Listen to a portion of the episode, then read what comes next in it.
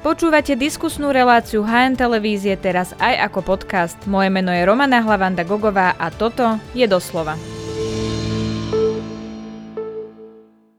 Po 18 rokoch policia tvrdí, že má páchateľa vraždy Daniela Tupého. Jeho smrť vtedy otriasla Slovenskom a zdalo sa, že to bude väčší, nevyriešený šrám na našej histórii. Aké bolo Slovensko v roku 2005? To sa opýtam.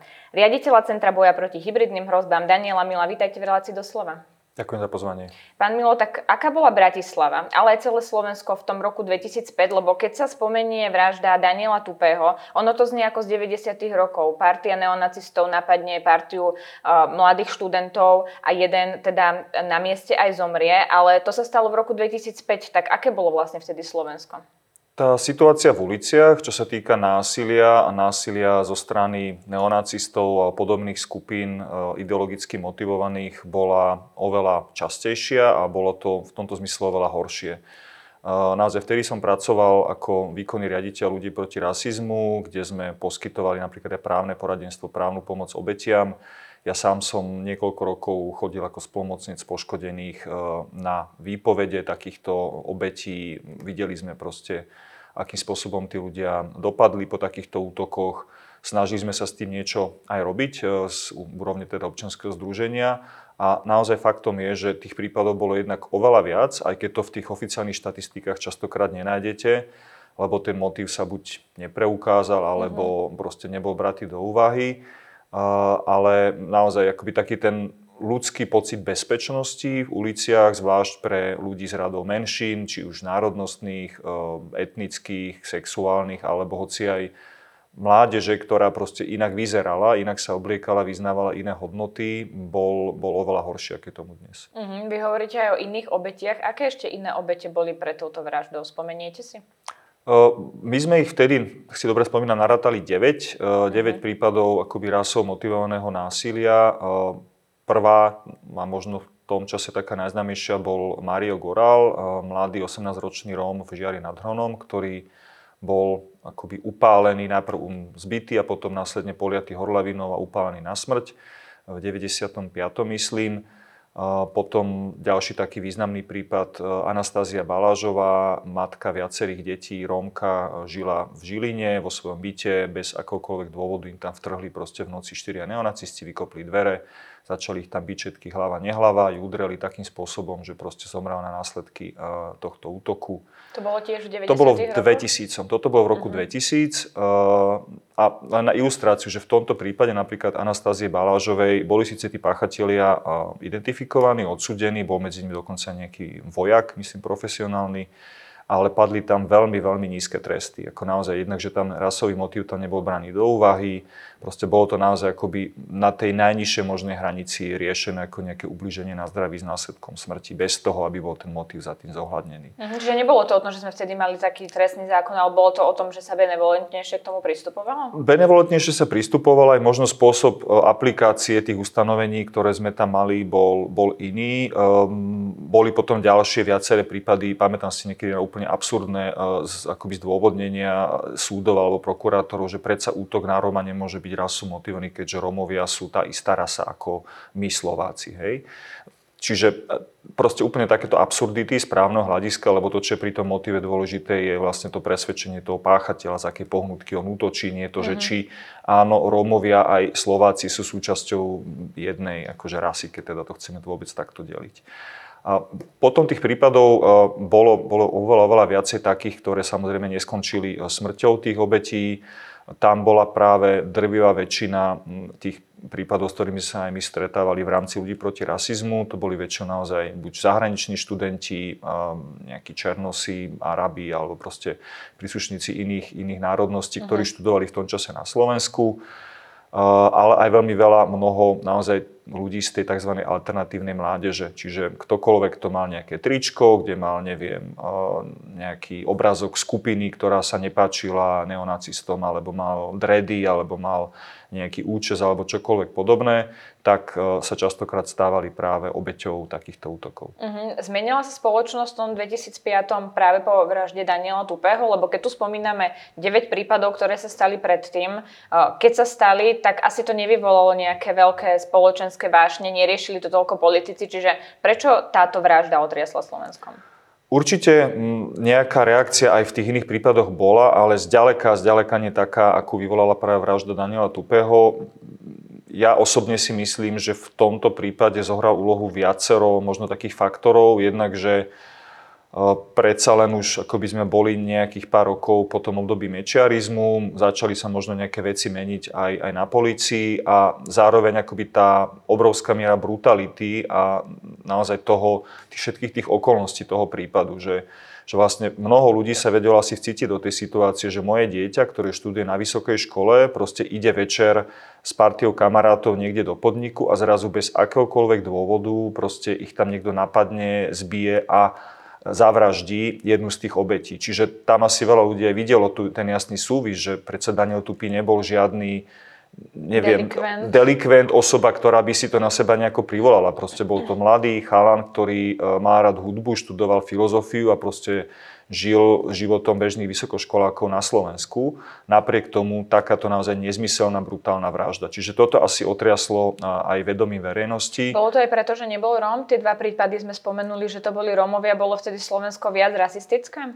No, určite tam aj toto zohralo úlohu, že vlastne zatiaľ, čo tie ostatné prípady boli väčšinou Rómovia, myslím, že tam bol aj nejaký, nejaký Afričan medzi tými zavraždenými, ale toto naozaj bol prvý taký akože vysoko verejnosťou vnímaný prípad, kedy, kedy na následky útoku neonacistov zomrel akoby biely Slovák, keď to mám tak povedať. Uh-huh. Študent proste z väčšinovej, väčšinovej populácie. Uh-huh. Kde sa tu zobrali tie neonacistické skupiny? Lebo predpokladám, keď ste hovorili o viacerých prípadoch, že to nebola jedna. Čiže prečo mladí Slováci sa teda k tejto subkultúre nejakým spôsobom hlásili? Tak tie korene siahajú naozaj do pádu komunizmu, do tých raných 90. rokov, kedy s tým ako závanom slobody a uvoľnením celej spoločenskej atmosféry Samozrejme to prinieslo obrovské množstvo pozitív, voľnosť proste výmeny informácií, cestovať, študovať, pohybovať sa proste po celom svete jeden z takých tých akoby nezamýšľaných asi dôsledkov bolo to, že napríklad sem prenikli aj takéto ideológie, ktoré dovtedy boli akoby tým komunistickým režimom potláčané. E, konkrétne akoby ideológie neonacizmu alebo neofašizmu vychádzajúce proste z, z toho, čo sme tu v 45. porazili, tak bohužiaľ v nejakej akoby prekrútenej podobe sa sem, alebo obnovenej podobe sa sem dostali. Uh, u nás čo konkrétne... Vlastne, títo ľudia mhm. vyznávali? Či to bola nejaká nadradenosť bielej rasy, či to bolo vlastne rasistické, alebo to bolo len, že chcem niekde patriť a nezamýšľali sa nad tým, že čo vlastne tá kultúra vyznáva? Boli tam určite ideológovia, boli tam organizátori, boli tam ľudia, ktorí mali napojenie na nejaké medzinárodné siete, Blood and Honor, čiže krv a česť, čo taká známa pomerne medzinárodná neonacistická sieť, Heimerskins alebo niektorí iné ďalšie Combat 18, ktoré mali svoje nejaké pobočky, ak sa to dá tak nazvať, alebo proste ľudí, ktorí sa hlásili k takémuto hnutiu na Slovensku a tí následne tu potom šírili vlastne tú ideológiu, vydávali rôzne časopisy, organizovali koncerty, hudba bola veľmi významným nositeľom týchto myšlienok a takým spôsobom sa aj väčšina ľudí v tej dobe, lebo opäť v 90. rokoch žiadny internet, a nejaký prístup k takýmto informáciám väčšinou len cez nejakých známych alebo práve pomocou hudby. Čiže tá hudba bola veľmi významným nositeľom. Boli tu kapely, e, ktoré sem priniesli akoby tú celú subkultúru skinheadskú, ako či sestry Orlík e, a tak ďalej. Potom na Slovensku aj krátky proces a nejaké ďalšie potom, ktoré v tých 90. rokoch a v tých tých rokoch tu uh, už razili takú tú tvrdú neonacistickú líniu. Uh-huh. Čo sa dialo vlastne po tej vražde spoločensky? Boli tu aj nejaké protesty, boli tu nejaké zhromaždenia, čiže bol spoločenský tlak na to, aby sa to vyšetrilo? Tak to môžeme povedať?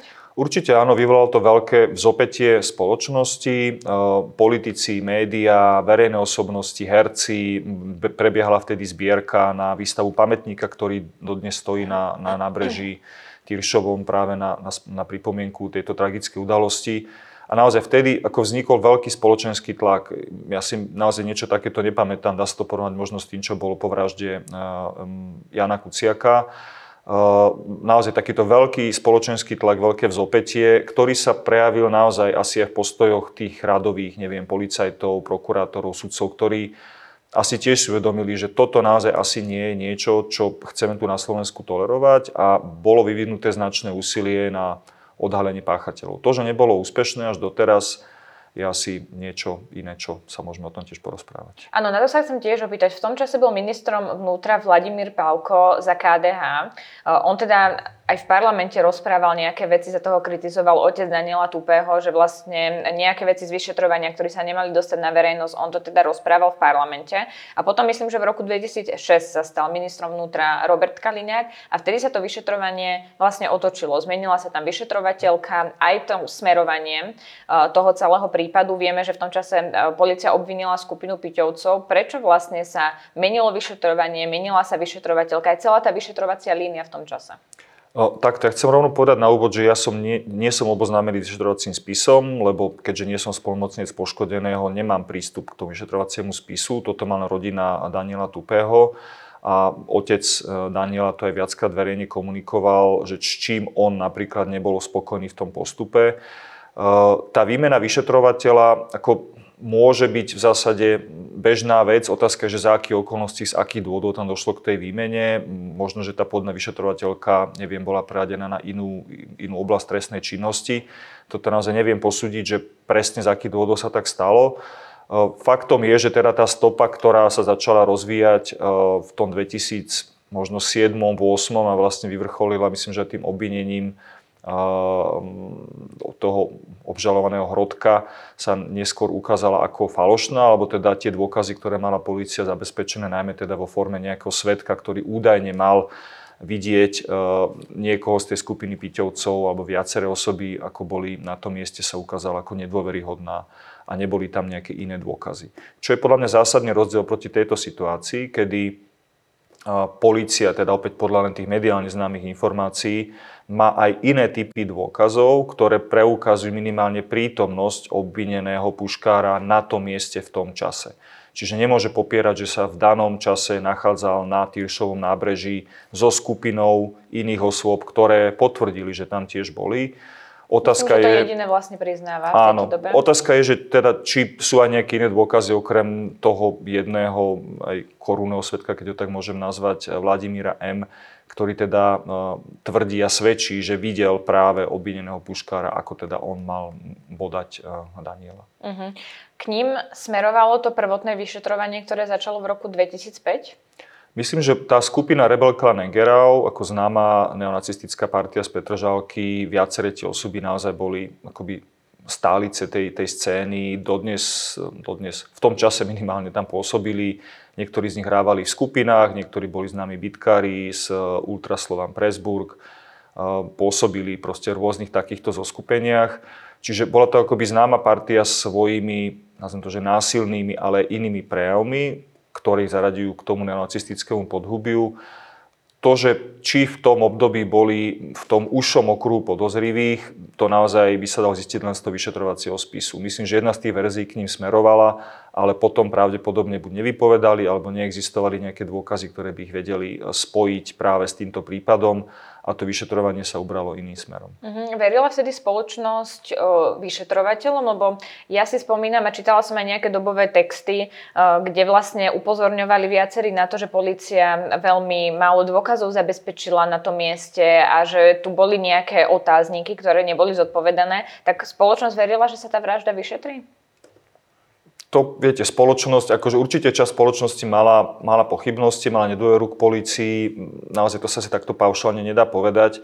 To, čo si myslím, že platí, je to, že bol veľký verejný tlak na políciu, aj na politikov, aby úspešne vyriešili tento prípad. To, že z akých dôvodov naozaj tam došlo k odkloneniu tej vyšetrovacej verzii a prečo to vlastne sa znova vraciame po 17 alebo takmer 18 rokoch k tej pôvodnej skupine podozrivých, o ktorých sa akoby hovorilo od začiatku, že aj tí poškodení, tí, tí ostatní ľudia z tej skupiny, ktorí boli napadnutí na Trišov nábreží, hovorili, že proste to boli neonacisti, že tam vykrikovali nejaké takéto e, veci súvisiace vlastne s ich ideológiou.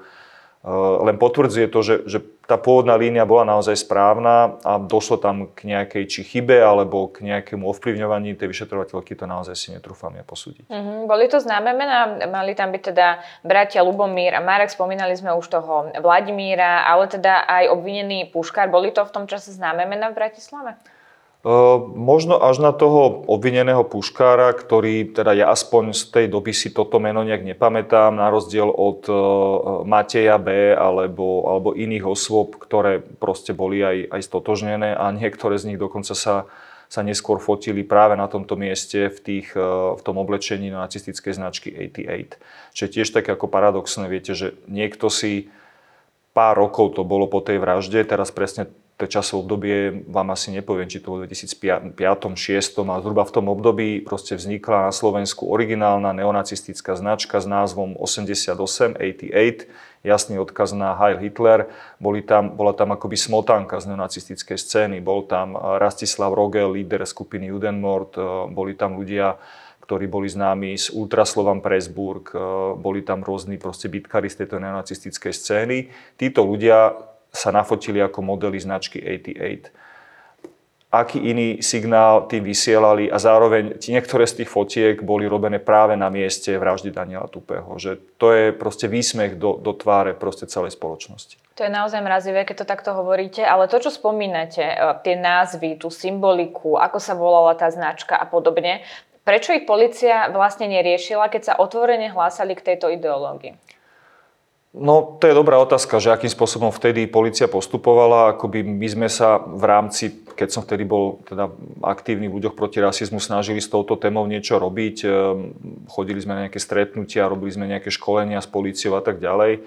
Problém bol častokrát ani nie na úrovni polície, napríklad vyšetrovateľa znášali obvinenia, ale aj na úrovni prokuratúry. A naozaj vtedy, vtedy ten systém práce s touto problematikou bol úplne iný. Ako, dokonca sa tomu hovorí, že existovalo nejaké okresné právo. Že to, čo bolo v jednom okrese alebo v jednom kraji vnímané ako, ako trestný čin, v inom bol priestupok alebo vôbec nič. Ten istý, uh-huh. veľmi podobný, proste nejaký prejav sympatí, hajlovanie alebo nejaké verejné úražanie, hanobenie. V jednej časti Slovenska to prokurátor žaloval, v druhej časti povedal, že to nie je trestný čin alebo je to len priestupok. A to bolo, vyplývalo práve z toho, že že, že bola rozdrobená táto problematika na všetky tie ako miestne príslušné prokuratúry alebo teda aj, aj policajné orgány a dochádzalo presne potom k takémuto ako niekedy veľmi zvláštne pochopiteľnému postupu. Hovorilo sa častokrát o nejakých personálnych prepojeniach tých obvinených, že mohlo to dochádzať ovplyvňovaniu. Naozaj, to už by sme išli od prípadu k prípadu, ale tá vaša otázka je veľmi správna, že dnes, keby si niekto zaregistroval doménu 88.sk, bolo tam smotanka neonacistickej scény, nafotia sa v takýchto mikinách, asi okamžite proste by im klopala na dvere NAKA. Vtedy no, videli to sme to pri Marianovi Kotlebovi, ktorý rozdával tie šeky tiež s takouto symbolikou a e, je v tomto prípade právoplatne odsúdený. Čiže áno, tá doba, áno. môžem povedať, že sa vlastne posunula? Určite áno, ako tá, tá miera, to, že razancie štátu pri uh, uplatňovaní tých ustanovení trestného zákona je rádovo, rádovo niekde inde. A dovolím si povedať, že keďže som videl a osobne som sa stretával s mnohými policajtami, prokurátormi, sudcami, tejto téme, tak ten systém, ktorý tu máme dnes v rámci tej špecializácie je najlepšie, čo sa celé tie roky sme tu na Slovensku mali. Kde sú dnes títo ľudia? Vy tie mená aj notoricky poznáte. Niektorí sa vzdali tej ideológie, prestali tomu veriť, uvedomili si, že to bola ja neviem, nejaká mladická nerozvážnosť alebo taký ten uh, put v puberte, že chcem patriť do nejakej skupiny, chcem byť obľúbený a podobne. Alebo sú to ľudia, ktorí to stále vyznávajú, len dnes už by za to mohli byť trestaní, tak uh, to vyznávajú v tichosti. Uh, je to veľmi rôzne. Ako tá, naozaj tá scéna, v ktorej sa bavíme v tých 90. rokoch a v tých 0. rokoch o rádovo možno už niekoľko tisíc ľudí na Slovensku, Samozrejme, väčšina, drvia väčšina z nich e, to mala ako nejakú fázu možno dospievania, alebo proste hej, nejaké stotoženie sa s nejakou ideológiou v nejakom čase a potom, chvála Bohu, z toho vyrástli a dneska majú rodiny a svoje bežné životy. Iná časť v tom nejakým iným spôsobom pokračuje, napríklad aj pod hlavičkami niektorých politických strán, nemusíme chodiť ďaleko, viacerí súputníci Mariana Kotlebu e, proste majú takéto korene alebo takéto pozadie. vieme napríklad o tom, že Ondrej Ďurica bol spevákom takejto skupiny, dnes je poslancom Národnej rady a mnohé, mnohé iné mená proste majú takúto nejakú minulosť. Časť z nich, ale skôr malá časť, prešla potom možno do organizovaného zločinu, to boli skôr takí tí násilníci, ktorí proste tie svoje, nazvem to, že znáhosti, ktoré nadobudli počas tých bytiek v uliciach, potom dali do služieb organizovaného zločinu. A možno ešte ďalšia časť, ale asi dúfam teda, že najmenšia možno prešla aj niekde do bezpečnostných zborov, možno do armády, možno do policie, e, keďže týchto ľudí akoby častokrát priťahuje práve nejaká hierarchická štruktúra, nejaké proste akoby zbranie, sila, proste takéto tie aspekty, ktoré áno, dajú sa aj využívať pozitívnym spôsobom, samozrejme, keď sú nasadzované v rámci nejakých zákonných medzi a, a limitov to, že takíto ľudia niekedy sú aj v radoch ozbrojených zborov, je, je známe. Mnohí takíto ľudia sú stále potetovaní z toho obdobia a majú proste na sebe nejaké, nejaké uh-huh. symboliky, ktoré odkazujú na takúto možno ideológiu. Uh-huh. Práve na to nadviažem, lebo puškár, obvinený puškár mal bezpečnostnú previerku. Aké veľké zlyhanie štátu to je, keď človek, ktorý sa pohyboval v týchto kruhoch, dokáže dostať bezpečnostnú previerku? Viete, tu sa mi ťažko vyjadruje, keďže toto je naozaj otázka na, na orgány, ktoré tie previerky vykonávajú, primárne asi na Slovenskú informačnú službu a NBU. E, v tom období asi aj tie previerky sa vykonávali iným spôsobom. E, no, z môjho pohľadu je to zlyhanie. Je to zlyhanie, že osoba, ktorá e, mal, malo by byť o nej známe, tak to poviem, malo by byť o nej známe, že, že sa vyskytovala v takomto prostredí, že mala takéto kontakty, asi nehovoril na tých pohovoroch bezpečnostných o svojej minulosti pravdu, ale že žiadna akoby kontrolka nezablíkala pri preverovaní na stupeň prísne tajné, čo je najvyšší stupeň, ktorý môže osoba na Slovensku získať. To je pre mňa veľmi akoby otázne, že ako je to možné, že toto sa stalo. Nepoviem, že na vyhradené alebo možno dôverné, kde tá miera preverovania nie je tak vysoká, mm-hmm. ale ľudia s previerkou na, na prísne tajné by naozaj mali byť veľmi dôsledne preverení, čo sa v tomto prípade očividne nestalo. Ako ste, pán Milo, prijali vlastne tú správu, že policia zadržala viacerých ľudí a jedného aj obvinila po 18 rokoch, čo sme tu stále v novembri si opakovali, že vražda Daniela Tupého ešte stále nie je vyriešená a vlastne policia nejakým spôsobom neposunula. Potom sme tu mali aj vyjadrenia, že sa ako keby ten prípad stále riešia posúva. Ale napriek tomu, ako ste prijali tú správu? Veľmi pozitívne, samozrejme, keďže tým prípadom som dlhé roky žil, ako naozaj ma zasiahol na osobnej úrovni. Ten príbeh Daniela Tupého naozaj je, je proste akoby z filmu, hej, že proste mladý človek, študent, bezdôvodne zavraždený, nezmyselná smrť a vlastne celé tie okolnosti jeho prípadu. Čiže ako áno, toto som bral s veľkým zadozučinením, že aj keď po takej dlhej dobe proste tá spravodlivosť konečne začína dopadať na tých páchateľov a teda, že neujdu, dúfajme, spravodlivému trestu. Čiže to je na takej tej osobnej rovine, mm-hmm. ale je tam samozrejme aj tá úroveň spoločenská, lebo, lebo naozaj mať takéto akože nejaké čierne fľaky na, na slovenskej minulosti, na, na nejakom národnom príbehu, na, na, na tom, ako vnímame tú spoločnosť, na tom, že či takíto páchatelia môžu tu chodiť medzi nami, môžu si vybudovať kariéry, môžu mať e, advokátske kancelárie, je veľmi nebezpečný precedent, že ak by tento človek, ak sa naozaj teda potvrdí, e, že bol vrahom Daniela Tupého, tu mohol vyše 15 rokov proste veselo chodiť a mať previerky a, a usmievať sa do televízie, to je naozaj veľká škoda na celej našej spoločnosti. A navyše za dva roky myslím, že celý prípad by mohol byť premlčaný, čiže... A nebolo by možné ani ho akoby stíhať. Áno, áno, áno, čiže je dôležité, že sa to vlastne deje teraz. Vyzerala slovenská spoločnosť práve preto, že dnes už tu nevidíme skupinky neonacistov, ktoré by útočili na mladých ľudí, ktorí sa previnili len tým, že mali dlhé vlasy a možno gitaru. Zmenili sme sa ako Slovensko? Vnímate to takto? Zmenili sme sa, ale ten problém sa len prelial do inej sféry, si myslím. Že, že faktom je, že áno, už dnes na uliciach až na bohužiaľ také tragické prípady, ako bola uh, teroristický útok dvojitá vražda na Zámockej, ktorá má veľmi podobné korene ako, ako vrah Daniela Tupého, obidvaja boli neonacisti sa prelia do toho online priestoru. Že drvia väčšina tej nenávisti a tých, tých vecí, e, ktoré vtedy sme vydávali v uliciach, nejaké pokrikovanie, nadávanie a hej, možno aj tie fyzické útoky, dneska sa deje v tom online svete. A bohužiaľ, akoby aj tá online nenávisť má svoje ovocie, lebo môže jednak viesť niekoho aj k nejakému fyzickému útoku, ale po druhé, čo je možno ešte nebezpečnejšie, že sa stáva akoby spoločensky akceptovateľnejšou. Hej, že to, čo vtedy, keď to poviem tak, že v tých 90. rokoch alebo v tých 0. rokoch ste tu mali nejakú malú skupinu neonacistov a extrémistov, ktorí vykrikovali po uliciach niečo a možno neboli vtedy úplne akože správne odstíhaní a tá policia nevedela s tým tak narábať, ale dneska máme takýchto ľudí v parlamente. Dneska máme v parlamente, dneska je toho plný Facebook a akoby sa stáva košer e, vynadať niekomu vulgárne e, používať pri tom proste prejavy, ktoré sú z môjho pohľadu ako trestného právnika ďaleko za hranicou e, trestného zákona. A toto sa deje dnes a denne v online diskusiách. A kam sa celá tá spoločnosť týmto spôsobom posúva, to vidíme asi všetci okolo seba. Mm-hmm, to, keď takto hovoríte, tak to naozaj neznie, že sme sa z toho ako Slovensko vyliečili. Čo s tým viac to rieši trestnoprávne, ako tú spoločnosť posunúť, aby sme to vlastne z tej spoločnosti dostali? Ako s týmto problémom, akoby tie rastúce polarizácie a vlastne toho, vlastne to, že zmeny aj tie verejné diskusie zápasia všetky krajiny. Opäť sme, sme v tom akoby na, na rovnako, možno na rovnakej pozícii alebo na podobnej pozícii ako mnohé iné krajiny.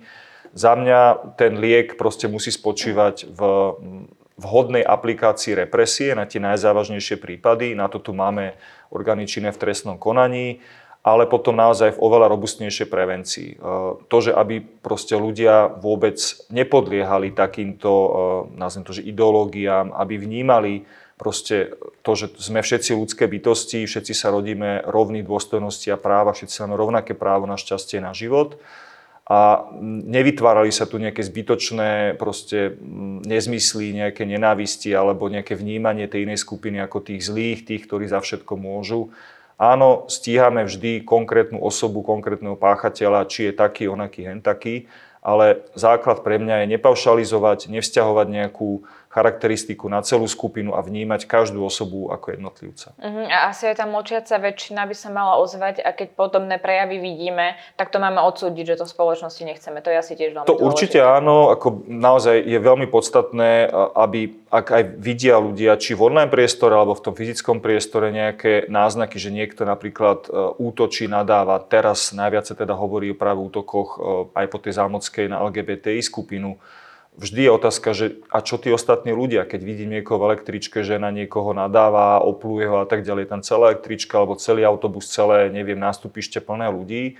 A predstavme si, že je to náš syn, naša dcéra, náš brat, sestra, ktorá by sa takémuto niečomu mohla byť vystavená. Že skúsme to vnímať očami tej obete, ktorá je tam vystrašená a sama, ale je tam okolo nej kopec iných ľudí, ktorí by sa jej mohli zastať. Keď ste spomenuli tú zámocku, teraz uh, vyšla štúdia, ktorá vlastne hovorí, že ten manifest toho vraha uh, pravdepodobne není len z jeho hlavy, že tam mohol vstupovať ešte niekto starší, kto veľmi dobre pozná celú tú ideológiu, ale aj uh, angličtinu a celé to prostredie.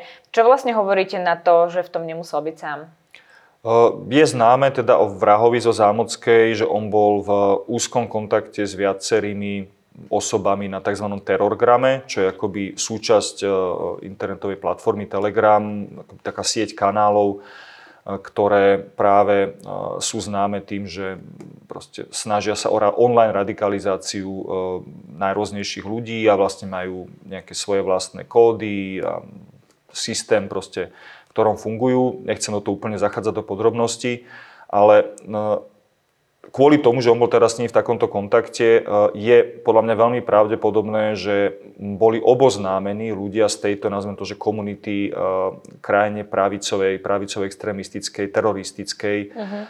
s tým, že čo sa chystá urobiť a niekto z nich pravdepodobne mu pomohol napísať ten manifest. Lebo to, tá analýza, o ktorej hovoríte, ukazuje aj to, že sú tam časti textu, ktoré podľa štýlu písma, spôsobu, akým sa vyjadruje úrovne angličtiny, jednoznačne písal Krajčík, vrah zo Zámockej, ale časti, ktoré sa aj svojou povahou odlišujú. Čiže je to nejaký kompilát a teda podľa mňa je predpoklad, že, že buď on Krajčík tie časti textu zobral od niekoho iného, alebo mu to niekto iný pomáhal akoby pripraviť celý ten manifest. Myslíte si, že skôr mu to niekto pomáhal pripraviť?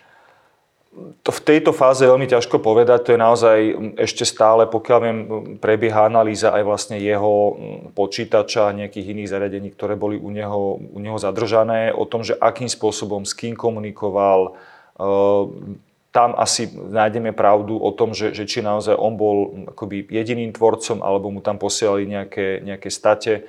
Lenže títo ľudia sú častokrát aj veľmi zdatní v tej online bezpečnosti a používajú spôsoby a nástroje, komunikácie, ktoré sú ťažko vystopovateľné, ťažko identifikovateľné a tým pádom to stiažuje aj tú prácu pre kolegov napríklad z Národnej kriminálnej agentúry, ktorí uh-huh tento prípad riešia. K tomu mám ešte jednu otázku, pretože po tejto strelbe a vražde na Zámockej sme začali počúvať aj také názory, že veď to vlastne e, bola zástupná vražda, lebo ten vrah najprv mieril teda na Židov, potom písal o tom, že by chcel zastreliť nejakého politika a fotil sa pred domom premiéra Eduarda Hegera a že vlastne toto bol len nejaký tretí cieľ a pretože bol najľahší a vlastne vôbec nejde o LGBT, LGBT plus komunitu. Ako vnímate tieto názory, ktoré sa teraz pretlačajú? Vnímam to ako, ako neskutočné zľahčovanie toho, toho skutku. Ako, to je jedno, že čo v tej hlave vraha bolo, aké on mal pohnutky a čo popísal v tom svojom manifeste. Faktom je, že z ideologických dôvodov, z nenávisných dôvodov sa rozhodol zobrať zbraň a zabiť dvoch ľudí len kvôli tomu, tam neexistuje žiadny iný dôvod, len kvôli tomu, že boli príslušníkmi LGBT komunity. A keď teraz niekto ide hovoriť, že ale veď on mohol zavraždiť aj premiéra, ale veď mal tam aj iný zoznam cieľov. Áno, v tom manifeste nájdeme nejaký jeho zoznam. Ale jedna vec, čo dal na papier a druhá vec je, čo sa rozhodol skutočne v realite urobiť. A v realite zavraždil uh, dvoch, uh, dvoch ľudí pred, uh, pred teplárňou. Možno len vďaka súhre šťastných okolností tam nezavraždil ďalších. Pokiaľ viem, tak mu tam došli náboje, že proste on toľkokrát vystrelil, že ako by nemal už čím ďalej strieľať. Otázka je, že keby mal inú zbraň alebo mal by viacej nábojov, že tých obetí by mohlo byť viacej, či už v tom bare alebo v okolí. Že naozaj tam bolo veľa takých ako okolností, ktoré mohli viesť k tomu, že tých obetí mohlo byť oveľa viacej. Je dôležité o tom hovoriť. Ďakujem veľmi pekne, že ste sa s nami podelili. To bol Daniel Milo, odborník na extrémizmus. Ďakujem za pozvanie.